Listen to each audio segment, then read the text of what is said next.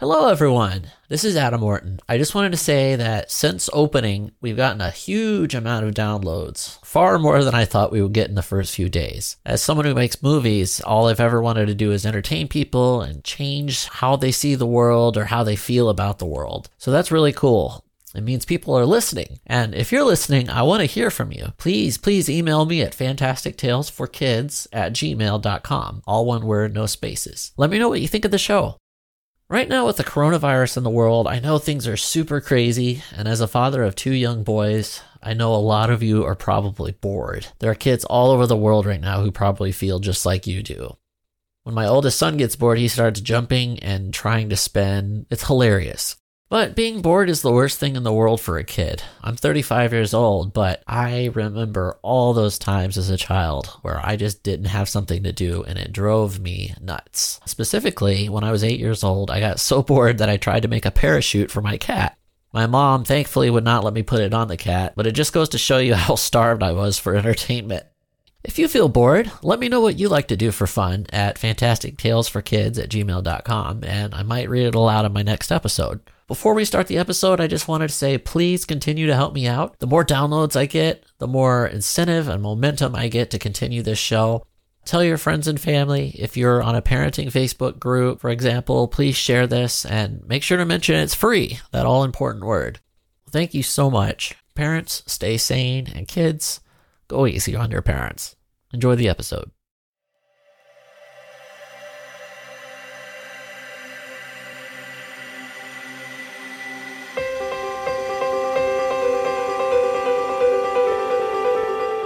This episode is called Rylia's Magic Wand, a short story by me, Adam Morton. This is Fantastic Tales.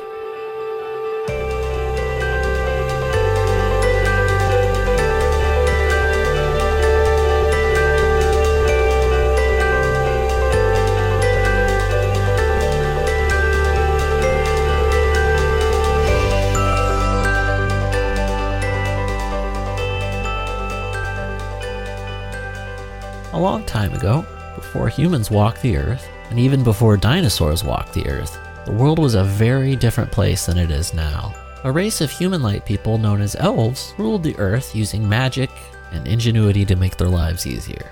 To cook food, they cast an incineration spell that could cook an entire steak in half the time it takes us now.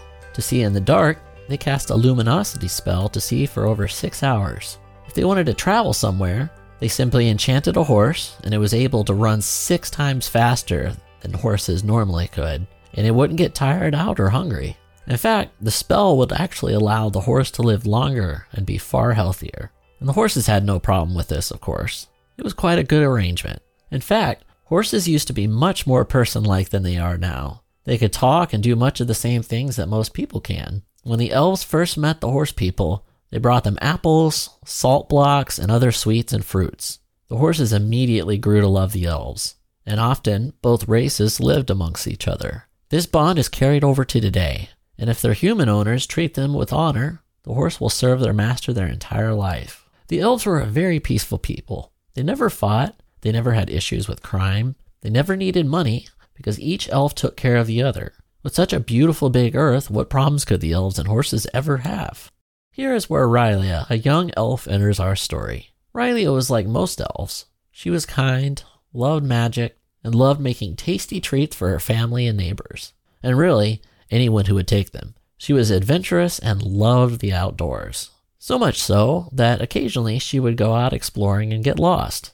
Today, her father decided he would teach her a spell she could use to find her way home. The spell, called Navigatus, required Rylia to use a magic wand. There was only one problem. She didn't have a magic wand. You don't have a magic wand yet? Her father, Miles, asked rhetorically. Riley explained that mother was worried she might hurt herself because she was too young. Miles smiled. I'll talk to your mother. You're 49 seasons old, which was about 12 years old to you and me. It's about time you had a wand to take care of yourself. Riley suddenly wondered something. Where had wands come from? That will be an adventure for tomorrow, Riley. Tonight, I need you to prepare two days' worth of food and water. We are going on a long journey tomorrow. Rylia was simmering with excitement. What could father possibly have in store for her? That night, she did exactly as her father told her. She baked a big loaf of beer bread, which is sadly one of the best elvish recipes that has been lost to history and was far superior to modern human bread. She also picked blue apples, a few carrots, and several small pieces of cheese. She filled their canteens with water and even threw in a few cookies in a bag. Lastly, she put in some dried sugar jerky made from reptar meat. Reptar are like alligators, in case you're wondering. Her mother and father were both already sleeping, as was her little brother, Olivier. He was half her age. Rylea often had trouble sleeping. While lying in bed, she would close her eyes and imagine what the future would be like. Would people live the same way she lived? Would they talk the same and laugh at the same things? Would they love the earth as much as she and her village did? She lived in a big village, and while there were all different types of personalities and elves, each one saw it as their responsibility to take care of the earth and land. True happiness, the elves taught, comes from honoring your world and protecting it for those that will come after us, future generations. These kinds of ideas made Rylea happy, and eventually she started breathing heavier and slower. Her eyes drooped down like clouds on a cool morning. She slept. The next morning, Miles woke her up with a smile. Are you ready to get your wand? Riley could not wait. She climbed down from her loft, built in the roof of a spacious straw cabin. Her mother, Samira, stood at their oven, a simple square arrangement of bricks with a simple incendiary spell keeping it warm. There was a vent in the roof that allowed the heat and gases from the fire to escape. Riley loved the smell of her mother's cooking, but her mother was not happy to see her this morning. She's too young, Miles. We should wait another year, at least until the next harvest, Samira pleaded. Her father seemed too excited to be worried. Love, it's not a far journey. We'll be only gone two sunsets. And she'll be with me, Miles happily explained. Mother was not convinced. Look, purple oak wood is rare, and as our village expands, it will be only harder for us to find this. The longer we wait, the harder it will become to get Rylea a wand. Why does she need a wand at all? asked Samira. She doesn't need to know magic. She's only a child. Finally, Miles relented. Okay, dear. I already promised her, but if you don't want us to go, we will honor that. Rylea sighed. She knew her father loved her mother so much that he would climb a cliff without a rope if Samira asked him to. Mom, she started, father wants to teach me a spell to prevent myself from becoming lost, like I did last fall. Please? After several moments of deliberation, Samira relented. Rylea jumped for joy and hugged her. Olivier had woken up and was trying to pull breakfast off the skillet on the oven. Miles and Rylea packed up their carriage a simple wooden buggy pulled by two strong white Arabian horses, Bilby and Betsy. Rylea loved these two horses and would often sneak them food. You're going to give us cavities, Rylea, uh, Betsy would often joke. Betsy loaded up on some supplies when Bilby asked, Where are we off to, Rylea? Uh, We're going to get my very first wand. Rylea could not contain her excitement. Betsy whinnied and replied, Oh, joyful day. I bet you must be ecstatic. This is a big day for any elf. Miles hopped onto the carriage after putting the last supply, a broad axe, into the back of the carriage. He asked the horses if they were ready, and when they nodded, he told them to head to Farthington Forest. They headed down the hill and followed the road down a valley. Rylea usually didn't go down this way when she would go exploring. She made a mental note to do this later when they returned. The valley was full of beautiful wildflowers. She wanted to stop and pick some, but realized she'd rather get her wand as soon as possible. Father, can you tell me how we will find my wand? He smiled. It's a complicated process, he started. But every elf has a lineage depending on what families they were brought up in. That lineage determines what type of wand material that elf will need. You happen to need a very rare, beautiful type of wood known as purple oak. Since the day you were born, I have been looking for this tree. It was not until last week that old Henry the blacksmith told me that he saw one out in Farthington Forest that I finally realized where I could find one. Riley was fascinated. Well, what happens after we find the tree? she asked. Well, he began, first we will inspect the tree and search for a limb we can remove. After all, we don't want to hurt the tree, but we also can't take a dead branch off either. So we need a good live branch, but not one that will hurt the tree when we remove it. Then we will cut a wand out and shape it with a quartz crystal. The final part involves the bonding. It's the most important part. It's where we learn if the wand has accepted you as its rightful owner. How do we know if it will accept me? Rylea wondered. you will know if it doesn't accept you, he answered cryptically. Rylea wondered what this meant, but was distracted by another question. What kind of wood is your wand, father? Mine is red oak, far less rare, which makes it easier to find. He removed his wand from his front cloak and passed it to Rylea. She admired its design. It was a beautiful reddish brown color with lines of grain going along the length of it, and smoother areas rubbed into the handle through years of handling. She could feel a bit of magic coming off of it, like static electricity. Holding it made her feel strong. It was now late afternoon. The four stopped to eat a light meal. Bilby was telling Riley a joke as she played with her father's magic wand. Then, in the distance, a rumbling sound slowly grew. Miles looked over to examine it. Riley looked at her father for some kind of indication of whether she should be worried. Bilby told the three of them to sit tight while he would go and investigate. Miles argued with him, you're not going alone. Bilby rebuked him. Stay here with Rylea. Miles couldn't argue. Be careful, begged Betsy. The three of them watched as the white horse ran a great distance toward a hill overlooking another valley. Miles, Rylea, and Betsy all stared worryingly at him. Dad? Rylea was scared. Miles took his daughter's hand and put his other arm over Betsy's mane. Bilby stood there for a few minutes, watching something. Whatever it was, the group could tell that it was really important. Suddenly, Bilby knelt down to hide in the long prairie grass. Riley did not know what to think. This was a big deal. In that moment, she wished she had her wand already. She wished she was older and knew more magic and could protect herself better. She wished she had listened to her mother this morning, too. What was she thinking, letting her young daughter go off into danger looking for a rare tree? Her heart filled with regret and fear. If anything happens to Bilby, she thought, I will never forgive myself. Bilby stood up quickly and galloped back to the group. Seeing the expression on Bilby's face, now she was confused. Bilby finally reached them. Miles, you ride Betsy and I'll take Rylea. You have to see this. Bilby could barely explain for being out of breath and being really excited. Leave the carriage here. We'll be back. Rylea hopped on, and before she could even tighten her grip on the saddle, Bilby took off so quickly the wind pushed her hair all over her face, covering her eyes for a few moments. By this time, they had already reached their destination. Okay, Get off and be very, very quiet, Bilby whispered, and then look over that ridge. Rylea had no idea of what to expect.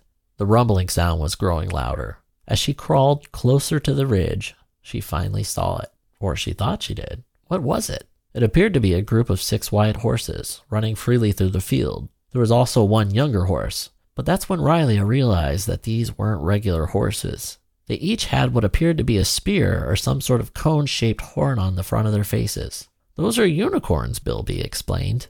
All horses are descendants of the great white unicorn. I've never seen one before, Rylea marveled. That's because they are incredibly rare and endangered. Most don't let elves or any other animals near them. They still live in the wild and they don't speak common language, assuming they speak at all. Oh, they speak, Betsy added. They must. They are far too wonderful and complicated creatures for us to only judge them by what's on the surface. Rylea looked at the animals as they galloped away. Then she noticed the younger one. A foal had tripped and fallen. The group continued forward, not noticing what had happened at first. Suddenly, one stopped and turned to help the baby. As the foal got back up on its legs, the mother turned and looked directly at Rylea, as if she had been aware that Rylea was watching her the entire time. Rylea shook in fear. The mother unicorn gave her a death stare. It was not a friendly or casual glance. It was a look that communicated something far more severe. What's she doing? Rylea asked. She's letting you know that she will kill you if you try to hurt her baby, Betsy explained. These beautiful animals are endangered. Their only means of survival is constant paranoia, being afraid of anyone or anything. It's what keeps them alive. I would never hurt one, especially a baby, Rylea stated. They don't know that. Remember, they don't speak our language, Bilby reminded. After what seemed like hours, the mother and her foal retreated and joined the rest of the group as they galloped away. Riley was happy to be returning to their journey. The group trotted swiftly along as the sun began to set and Earth's two moons appeared. These two heavenly bodies would later collide and join together to form a single moon as you and I would recognize. Miles pointed to an area at which to make camp. After a few minutes, their campsite felt like home. Her father and the two horses fell asleep instantaneously, and Rylea was, just like at home, the last one awake. She stared at the stars and couldn't help but think about them. What were they? She eventually decided that the sky was a big dark blanket that covered the earth when the sun went down, and the stars were holes poked through it to let in a little bit of light. That explanation seemed to do, and her thoughts turned toward the unicorn. What was the mother doing? Why did she look at her the way she did? Does the mother think she's dangerous? Rylea could not stop thinking about this. She wished nobody would ever think of her as someone who would or could hurt anyone else. She wished she could talk to the unicorn right now. When Rylia was younger, her mother told her that when she used to be Rylia's age, she would worry about things all the time, things that most people might not worry about. Things like if people liked her or didn't like her, or if one day the rain would fall and never stop until the entire earth was covered in water. Her mother told her if she ever worried about something too much, or something unlikely to happen, she should write down what she's worried about on a note. Then she should dig a small hole in the ground and roll up the note and put it in the ground. If the thing she was worried about ever happened or started to become a problem, she would dig up the note. Her mother told her that in 99 seasons of her being alive, not once did she ever need to dig up a note. Rylia found that hard to believe, but right now she decided to give it a try. On a scrap of paper, she wrote, A unicorn is afraid of me, and I want to make sure it knows that I am friendly. She then took a stick and dug a small hole and buried the rolled up note. This was silly, she thought. After all, if the unicorn appeared some day and she was once again worried that the animal was afraid of her, she wouldn't know where to find the note anyway. They were in a big forest and she had no way of knowing exactly where the note would be buried. Also, it wouldn't be practical. After all, if she was worried, the least of her troubles would be concerning digging up the note for the later. She trusted her mother, though, and went ahead and tried it. Surprisingly, it seemed to help. Her eyes, once again felt droopy and heavy. Her problems eased away as the sleep took her. The next morning, she woke to the smell of eggs. Miles was cooking some on the skillet. In no time at all, the eggs were cooked and ready. Rylia and the rest of the group ate and packed up. Rylia felt like she had the energy to run for forever. Miles made extra sure to put out the fire completely, burying all the ashes and picking up all the garbage in the area. With that, father and daughter loaded up on the carriage and headed down the trail. A few hours into their journey, Rylia was still practicing how she'd use her own wand when the time came. Holding her father's for training, she gently flicked the wand while saying the magic words. Once out of every five times, the spell would take, and a flash of white fire would glance a tree and sever it in two. When it worked, at least. When you have your own wand, it'll be easier, Miles informed her. I've had that wand for over 20 years. It's used to me. The way I hold it and the way I talk. Also, it's my material. When you have your wand, you can train it, and the purple oak wood will bond with you much stronger. Your wand will create all kinds of magic. I can't wait, she replied. A few hours later, the forest started to change. The trees became thicker, the trail muddier, and the light bluer. It felt like twilight, but it was only afternoon. The wind pushed harder, too. The trees waved back and forth at their tops, and the wind followed down the tree trunks and blew up gusts of leaves at the base. We're in Farthington Forest now. Keep your head down, Bilby ordered all kinds of low hanging dead branches that might fall on you, especially on a windy day. A large branch came crashing to the ground immediately in front of Betsy. She jumped back in fear. Are you okay? Miles asked. Oh, yes, just startled me a bit, she replied. Miles could tell that all of this was worrying Rylia, so he decided to distract her. Years ago, about 70 something years actually, the trolls of Enderwood will hunt these forests. Some of their pit traps are actually still scattered around. After the war, things changed and the trolls just kind of disappeared, Miles explained. Rylia knew a little about the war. It was a land dispute, she had been told, between a group of war hardened trolls and the elves of Nodberry, who were neighbors. What happened in the war, father? she asked. It's complicated. The elves claimed that the land was theirs for conquering, that they had discovered it, and they needed room to expand. The trolls didn't like this one bit. At first, they were friendly to the elves. They ate, drank, and threw parties together. They traded, and the trolls even taught them how to grow certain food. Events changed, and the trolls accused the elves of being wasteful, that they had overhunted, littered, and disrespected their land. That's when the fighting erupted. The elves won and offered the trolls the chance to live on the land as serfs, which means servants to you and I, Miles told. Where are the trolls and elves now? Rylia asked, almost not wanting to hear the answer. Well, nobody knows what happened to the trolls. One by one they moved away, they hated living as slaves on their own land. As for the elves, well, a few decades later they began to recognize the errors of their ways as wildlife evaporated and vegetation stopped growing. They apologized to whatever trolls were still around. They vowed to dedicate themselves to protecting the earth and its resources. That was the only good thing that came from that war, Miles explained with a somber tone. I don't understand how anyone could be so. Rylia tried to find the word she was looking for. Obtuse? Good word, Miles responded. The thing is, Rylia, uh, we all like to know how we'd react in a certain situation. I'd like to think if I were alive, I would have stood up for the trolls, but things were different.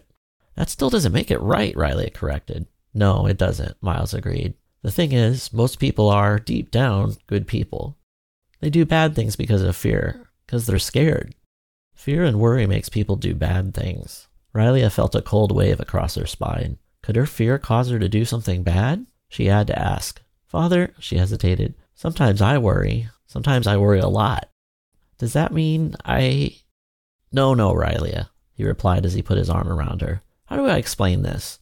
The elves, they had children. They had families just like our people do. They were running out of food and were worried that their children wouldn't have enough to eat. The winters were harsh and the environment was difficult to farm. They saw trolls as the one thing that was keeping them from getting the food they thought they needed. And there were more elves than trolls, so of course they needed a lot of food. The elves were afraid. They knew the right decision was to give the land back to the trolls and honor the agreement. But they also didn't want to die. In this case, doing the right thing took tremendous courage that, unfortunately, they just didn't have. Does that make sense? Rylea thought it did. She nodded. You're a good person. You do the right thing. I know you would, Miles comforted. But deep down, Rylea didn't know if she would. It's easy to do the right thing when it's convenient and safe, but what about when it's hard? What about when it takes courage? Rylea could not stop worrying about this. She worried about being worried. She could not bring her mind to stop thinking of such things. Thirty minutes passed. Stop the carriage, she yelled. The cart came to a halt. Is everything okay? Miles asked, concerned. I just need a minute, she replied as she darted off into the woods where she could be alone. She didn't want her father or Bilby or Betsy to see what she was doing, so she made sure to run far enough away so that they couldn't see her. She pulled out a scrap of paper from her journal and wrote the words, I'm worried that I'm not brave enough to be a good person who makes the right decisions. She rolled up the note and buried it in the ground. In the distance, she could hear her father calling for her. I'm coming, she said as she stepped on top of a dead tree lying on the ground, and her foot slipped right off of it, and she fell straight onto her head, slamming into a rock. The last thing she saw was flashing stars.